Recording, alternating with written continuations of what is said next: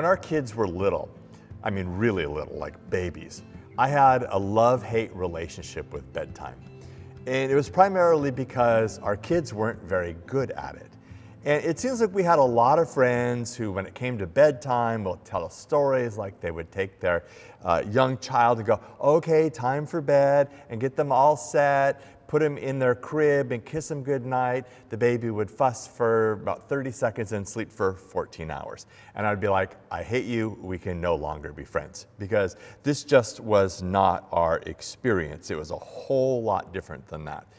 But there came this moment um, every night, mostly later than earlier, where I'd be holding them and bouncing them, and all of a sudden you could see something come over them. And they'd start to get a little bit droopy, and then they'd settle in and snuggle down, and pretty soon they'd close their eyes and they'd fall asleep. And I would think, I'm winning, yay. Um, but it was this wonderful moment because after a lot of fussing, after a lot of whatever was going on, all of a sudden they were just overcome with this sense of peace. And there's nothing quite so peaceful looking as a baby that is sound asleep. It's just like this moment where everything is all right. And I used to remember looking at my kids going, you have no idea of the dangers of the world. Right now, your world is okay and you're sound asleep because everything is good. You're at peace.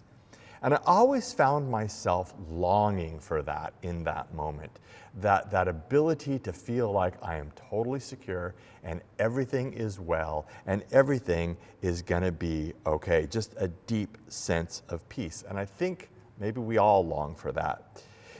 Peace when you find it, you realize why you've missed it so much. When you don't have it, you long for it. And the good news is that it's something that's part of God's plan. And God's plan is what He wants for us, is kind of where we left off last week. We talked about the Christian worldview.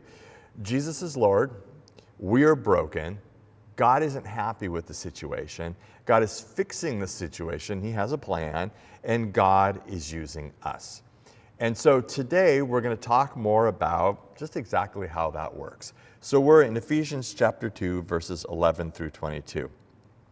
Paul writes, Therefore, remember that formerly you who are Gentiles by birth and called uncircumcised by those who call themselves the circumcision, which is done in the body by human hands, Remember that at that time you were separate from Christ, excluded from citizenship in Israel, and foreigners to the covenants of the promise, without hope and without God in the world.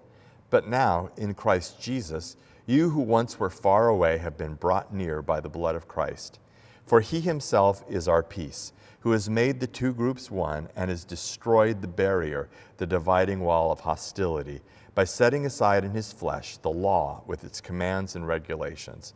His purpose was to create in himself one new humanity out of the two, thus making peace, and in one body to reconcile both of them to God through the cross, by which he put to death their hostility.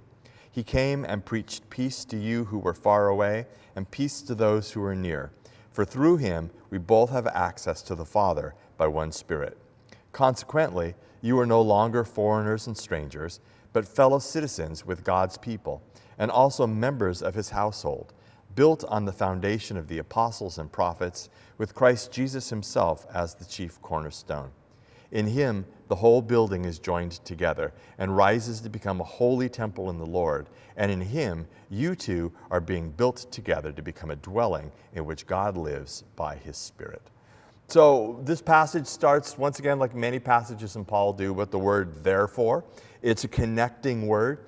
And basically, Paul is saying, because you've been saved by grace, not because of anything you did or deserved, and because God has created you for a purpose, now this. So remember. And so let me make a couple of points about that. First of all, what Paul is going to talk about is that we used to be outsiders. That's what he's talking about. Remember, you who formerly were Gentiles by birth, you were called uncircumcised by the circumcision. You were separate from Christ. You were excluded from citizenship. You were foreigners to the covenant. You were without hope, without God in uh, the world. We were the outsiders. Now, if we're on the inside of something and we realize that other people are left out, we tend to get very philosophical about it. Well, it is what it is, you know, their lot in life and all that. When we're on the outside, though, and we don't have what others do, it's a justice issue. This is unfair. This is an outrage. We were outsiders and had no claim on becoming insiders. It's very important to start there. We are the ones who've been grafted into God's plan, and we shouldn't forget that because everything that Paul is talking about is something that has been done for us, something that we didn't deserve. It's another reminder about grace. We don't deserve to be here. We were outsiders, but we were made insiders through what Jesus has done for us. And this should fill us with a sense of wonder, the way that God has included us. Remember when you first came to know Jesus? Remember what that was like when you realized that your life could be different, that you could have different priorities. Remember how good that was? And then we have a tendency to get busy and we forget. It's why David in Psalm 51 says, Restore to me the joy of your salvation. Help me remember what it was like when I first knew you. This sense of wonder that the God of the universe not only notices me, but actually cares about me. What this passage points out, though, is that there are insiders and there are outsiders, and God isn't cool with that. This isn't the way it's supposed to be. So, how did this situation of having insiders and outsiders arise? Well, I'm glad you asked. Most of the Old Testament is the story of God's plan to redeem the world. He chooses a couple, Abraham and Sarah and he makes them into a family. And then he makes that family into a nation. And the purpose of this nation, the Jews or Israel, their purpose is to bless the whole world with the knowledge of the one true God. They're supposed to be like priests. A priest is a person that stands in the gap and connects people to God and God to people they're supposed to function that way. They're not just supposed to enjoy the fact that they are special. In order to do that, though, to be a blessing to the rest of the nations, to introduce other people to God, God tells his people to be different, not weird. There appears to be some confusion about that in some circles. But to be different from other people in their values and their priorities. And some of the things that make them different are keeping a certain set of rules which set them apart, made them different by what they ate and how they acted. And some of the things that make them different are their priorities. Like, they aren't supposed to have a king because God will be their king. They aren't supposed to have a large army because God will protect them. They aren't supposed to have hard and fast borders that they would protect through treaties and agreements. They're supposed to let foreigners come in to experience the blessings of the land and the blessing of knowing God, and God would provide their security. They weren't supposed to jealously guard their wealth. They were supposed to care for the needy and the widows and everyone who had less because God promised to supply their needs exceedingly abundantly. And this was all supposed to be a sign that there was a God who was at work redeeming and recreating, establishing a system where there was a different way, the kingdom of God. But Israel failed at this. They wanted to be like other nations. They reject God and they say, Give us a king so that we can be like all of the other nations. And God says, You'll be sorry. And it doesn't take too long before they are. It's a great story. You'll find it in 1 Samuel chapter 8. They wanted a king like everybody else. They exploited the poor, they neglected the orphans and the widows, and th- these are just like what the minor prophets talk about all the time. It's just almost standardized. Exploit the poor, don't care for the orphans and the widows, and they also fought for dominance over other nations. They went to war. They twisted the law that they had been given, which was supposed to mark them out as different to be used by God. They twisted it so that it made them feel superior to other people. And you hear this superiority when the leaders of the people tell Jesus, We have Abraham as our father. We are the in crowd. Or when they refer to other people, like in this Ephesians passage, as the uncircumcision. It's basically a way of saying those dirty people. It's a racial slur. God wanted to use them as a part of his mission to love and care for people and to bring people back to him. Instead, they use their relationship to God to feel superior. But since God is not cool with insiders and outsiders, God has brought us near. Verse 13. But now in Christ Jesus, you who once were far away have been brought near by the blood of Christ. This is how we get to Jesus. God chose Israel, and Israel failed. So God chose one person out of Israel, the God man Jesus, instead. And Jesus doesn't fail. One of the things I think that we can take away from this is that God doesn't give up. Even when we fail, God finds a way. It could have been really easy. I mean, if you read the Old Testament, it's a very frustrating group of stories because God reveals himself to people, turn the page, they've forgotten, they do something else. But God never gives up. God puts another plan into place because God sees us. God sees you. God sees your situation. God cares about your situation. God cares about you. And God will not give up no matter how far away you wander from Him. That's the core of the heart of God.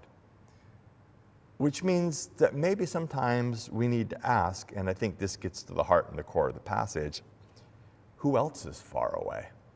Who else does God care about? I mean, Jesus tells parable about, parables about this stuff. There's the lost sheep where the shepherd leaves the 99 and goes out and finds the one and brings them back because the priority is on the lost. Jesus tells the priority of the woman who has a bunch of money, but she's lost one coin. And she turns uh, the house over until she finds it. Again, the importance of God seeking the lost. And then the ultimate story of the prodigal son, where the father will not rest until the son has come home again. In all of those, there is this picture of God who goes out looking. And that will come up later in the passage. But there are divisions in humanity. It gets worse than the inside and the outside. And so God deals with this in verse 14, talking about Jesus. It says, For he himself is our peace. He has made the two groups one, circumcision and uncircumcision, insiders and outsiders, and has destroyed the barrier, the dividing wall of hostility, by setting aside in his flesh the law with its commands and, re- and regulations. His purpose was to create in himself one new humanity out of the two, thus making peace. And in one body to reconcile both of them to God through the cross, by which he put to death their hostility. He came and preached peace to you who are far away and peace to those who are near. There's that God seeking again. God doesn't wait for us to come to him. God goes wherever we are, how far away we are, how close we are, and sends the preaching of peace to us. So, what is Paul coming against in this passage? He's coming against hostility toward people who are different. And it's very easy when you're on the inside or when you're a big fish in a little pond to draw a very small circle of the people that you're comfortable with, the people that are like you, the people that you want to be with, and exclude other people. And then it's very easy to demonize other people or begin to think of them as being dirty or different or somehow less than you. Now, Paul talks about Israel here, and he does this for two reasons. One, it's his context, it's where he lives. It's what you'd expect him to talk about. But he's also talking about them because God is at work through them. They're part of the plan of God and in the world. But it's not like Israel is worse than any other country or worse than any other people group in their tendency towards nationalism and their tendency towards a belief that they and the way they do things are superior to everybody else. You don't have to look far to see the terrible divisions within humanity. the terrible attacks that people visit on people who are different, from genocide on the level of the nation state to painful words and actions that are directed, that have been directed at people that we know and love, people that we know and love in this church. There are children of this church who've been called the N word while walking down the street, somebody screaming out of their car. There have been members of our congregation who have had racial slurs painted on their houses here in Gig Harbor. There are people in our congregation who are used to being followed in stores because they're suspected of shoplifting because of their color. They and them versus we and us. You hear it all sorts of ways. All old people are fill in the blank. Oh, millennials. They're all. And basically, what it does is it reduces people to stereotypes. And once you've reduced people to stereotypes, once you have stopped seeing them as individual humans, it's really easy to make them less than you. But Jesus comes into this and he brings us peace. He reconciles us, He breaks down the dividing wall. And like I said at the beginning, when I used to hold my kids and put them to bed at night, how I long for peace. Every morning I get up and I dread reading my news feed. I dread reading what happened overnight. I mean, what crazy thing happened in Ukraine? What crazy thing happened in some major American city or any other number of places around the world? I mean, I just, I don't even want to know because there's been so much horrible news lately, so much uh, war, so much people hating each other. Um, it, it's gotten to the point where every time I get a text, I just assume it's going to be something bad. But Paul says three different times, verse 14, He is our peace. Verse 15, thus making peace. Verse 17, He came and He preached peace. And that's what I have to remember when I read my news feed. That's what I have to remember when I look at the horrible things that people do out of hatred or dumb stuff. Jesus is bringing peace. Now, what's peace? We generally think of peace as being the lack of war or the lack of conflict, but it is so much more than that. It's like my kids. Peace is when everything is right with the world. Peace is when every person is whole. Peace is when you don't have to worry about anything. There are no threats, there are no worries. It's that moment where something settles over you and you feel this deep sense of calm that everything is right with the world. That's peace. It's the look on my kid's face when they finally went to sleep. And it says that Jesus brings this to us by setting aside in his flesh, cross language. He did for us what the law couldn't do, because the law basically led to arrogance. I keep this law, you don't, therefore I am better than you. God gave me the law, God didn't give it to you, therefore I am better than you. What we realize, what Paul is driving at, is that followers of Jesus, we realize it's an old cliche, but I think it's true, that the ground at the foot of the cross is level. Nobody's higher than anybody else despite skin color, despite where you were born, despite social, economic status, anything, any category that you could come up with where we could have insiders and outsiders, it don't matter at the foot of the cross because Jesus has come to bring us peace and to set those things aside. And he comes to us even if we're far away to pull you out of whatever circumstances you're in and bring you peace. I think that's stunning. A couple of things that I think about that is remember, Jesus comes to us and that his intent is peace. He's not mad, his intent is to bring you peace. Jesus is even called the Prince of Peace. And then, those of us who have received the peace of Christ, God enlists us to help bring that peace to others. And I wonder, during, specifically during these crazy times, how can we think it's enough to pray for peace, which we should do? I'm not saying we shouldn't. Do pray for peace. But how can we think it's enough to pray for peace and not work for peace where we can? There's this great verse that Paul writes in the book of Romans, uh, chapter 12, verse 18, where he says, If it is possible, as far as it depends on you, live at peace with everyone. Do not take revenge, my dear friends, but leave room for God's wrath. For it's written, It's mine to avenge. I will repay, says the Lord. On the contrary, if your enemy is hungry, feed them. If they're thirsty, give them something to drink. In doing this, you will heap burning coals on their heads. Do not be overcome by evil, but overcome evil with good.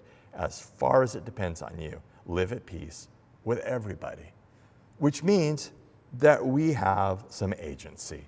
We can't really bring peace at the nation state level, but there's an awful lot of lack of peace, lack of, lack of wholeness, dividing walls, hatred that we come into contact with on a regular basis. And we have some agency with that. As far as it depends on you, live at peace with everyone. Part of the plan of God is for us to be peacemakers. And I think that there are some tricks to that, some things to acknowledge. Peace between people comes from knowing people as people. It's really easy to think of people groups as they, them, those people. And then you get to know them. And all of a sudden, they become real people. And they're not a caricature like they were before. If there are people that are on the other side of some divide for you, it will change you. It will help bring peace in many situations if you get to know those people. Uh, there was a person who used to go to our church, doesn't go to ch- church here anymore, who used to say to me when I talked about stuff like this, I'm tired of being told to get a friend who is a different color. I'm tired of being told to get a friend who is different than me. I don't know anyone like that. And I always thought, where to begin? Um, I know lots of people who don't naturally have friends that are different than they are, but they've gone to the furniture bank and they have donated their time. They serve there. They get out into the community. They meet other people. It's possible. If you can't do that, then read some books. There's this great book called Be the Bridge by Latasha Morrison.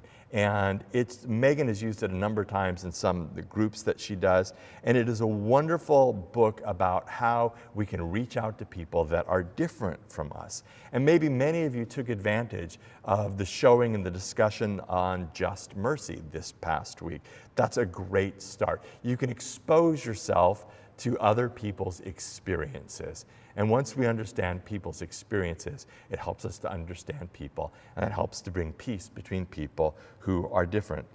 Peace comes from charitable assumptions about others. I don't know what's going on with everybody, and I can assume the worst or I can assume the best. Why not assume the best? Because it's hardly ever the worst. Peace comes about making charitable assumptions from people. Peace comes from generous actions. Sometimes you got to just decide to let stuff go in order to keep the peace or to make the peace. I'm not talking about it being abusive, letting that slide. I'm not talking about coddling people. I'm just talking that sometimes in, in interpersonal relationships, you got to just let things slide. Peace comes from being willing to be uncomfortable to put yourself in situations that might be outside of your wheelhouse, that might make you nervous and anxious and uncomfortable. Paul says that Jesus brings us peace by his death on a cross. I'm thinking that might have been uncomfortable. And that opens up the door to me being able to be uncomfortable in certain situations in order to try and understand people and build bridges. Peace comes, I think, sometimes from not, not being defensive. I don't understand everybody's experiences. They haven't been mine. I don't have insight into everyone's heart. I don't know what anybody is thinking. And I realize that in almost every situation, I can learn and I can grow. And that is much easier to do if I'll lay aside my defensiveness, if I'll lay aside having to be right, and if I'll just open myself up to listening to other people's experiences and entering into their world. Peace comes from having hard conversations and knowing that you can get through it with mutual respect and the grace of God. So we have all of this going on but God unites us to his people. Verse 18 For through him we both have access to the Father by one Spirit. Consequently, you are no longer foreigners and strangers, but fellow citizens with God's people and also members of his household. Paul's going to use two metaphors here. They're both biblical. He's going to call us a family. We're the family of God. And that shows how close we have been brought. We were once outsiders, and now we're family. But we're made family with other people that are different from us. And, you know, we're all reminded that family is different every Thanksgiving. But he makes a lot of people who are very different one. And the church, this family of God, is characterized by a we instead of just I. There's this collective nature about what God does for us. And this is a little bit difficult for us to, stand, to understand because we are so immersed in Western individualism. It's all about me, my preferences, how it affects me. And the church and God calls us to a we and an us and include other people and to understand other people. And so we see this we as an evidence of change that we're able to go from me and mine to we and us. And the church is one of the things that introduces us to this idea of we. It's also why sometimes we use certain words. It's to remind us that there is more going on than just us. We are a part of a larger body, billions of people around the planet and billions of people that have gone before the church visible and the church invisible. It's why when we have communion, I say the same words that have been said for 2,000 years that go all the way back to the Apostle Paul. When we do baptisms, I say the same words that have been said over baptisms for thousands of years. When you get married, we say the same words that have helped people enter into the sacrament of marriage for hundreds and hundreds of years. It's an acknowledgement that we belong to a much bigger stream than just us. There is a we. And then Paul moves on to a different metaphor. He goes from the family to a holy temple where God dwells. Verse 20 built on the foundation of the apostles and prophets, with Christ Jesus himself as the chief cornerstone. In him, the whole building is joined together and rises to become a holy temple in the Lord. And in him, you too are being built together to become a dwelling in which God lives by his Spirit. A temple is where you find God. In Jesus, God is establishing a new group of people who've died to their own ways, old ways, and been raised together with Christ. And God's plan is for this group of people, the church, to be the location where He's encountered. The church is the temple. We are made a part of a building where God dwells and people find Him. There's this great picture of how this is going to come to completion one day with God dwelling in and among his people in Revelation chapter 21. John writes, Then I saw a new heaven and a new earth, for the first heaven and the first earth had passed away, and there was no longer any sea. I saw the holy city, the new Jerusalem, coming down out of heaven from God, prepared as a bride beautifully dressed for her husband. And I heard a loud voice from the throne saying, Look, God's dwelling place is now among the people, and he will dwell with them. They will be his people, and God himself will be with them and be their God. He will wipe every tear from their eyes. There will be no more death, or mourning, or crying, or pain, for the old order of things has passed away. God is creating this new reality by bringing peace between people to his own glory. I think I, I, contrast that with some of the crazy things I've heard over the past several years from Christian folks. I can't go to church with you because you voted for Trump. I can't go to church with you because you like Brandon. I can't go to church with you because you're anti vax. I can't go to church with you because fill in the blank. And what do all of those things do? They put the emphasis on us and our preferences. They put the emphasis on our choices and our freedoms. They take the emphasis off of the one who shed his blood on the cross so that we might have a relationship with him and that we might have peace with one another. Which leads to my last point. Left up to their own devices, things tend to decay. That's the second law of thermodynamics and a cursory reading of The Lord of the Flies. Things decay, things get bad, but the church is designed to have a renewing effect, to bring peace, to bring hope, to live in a new way. That's part of God's plan. So let me ask you three questions. What was it like when you first came to know Jesus? Number two, what walls are up in your life that divide you from other people? And number three, what is one thing you can do this week to bring peace?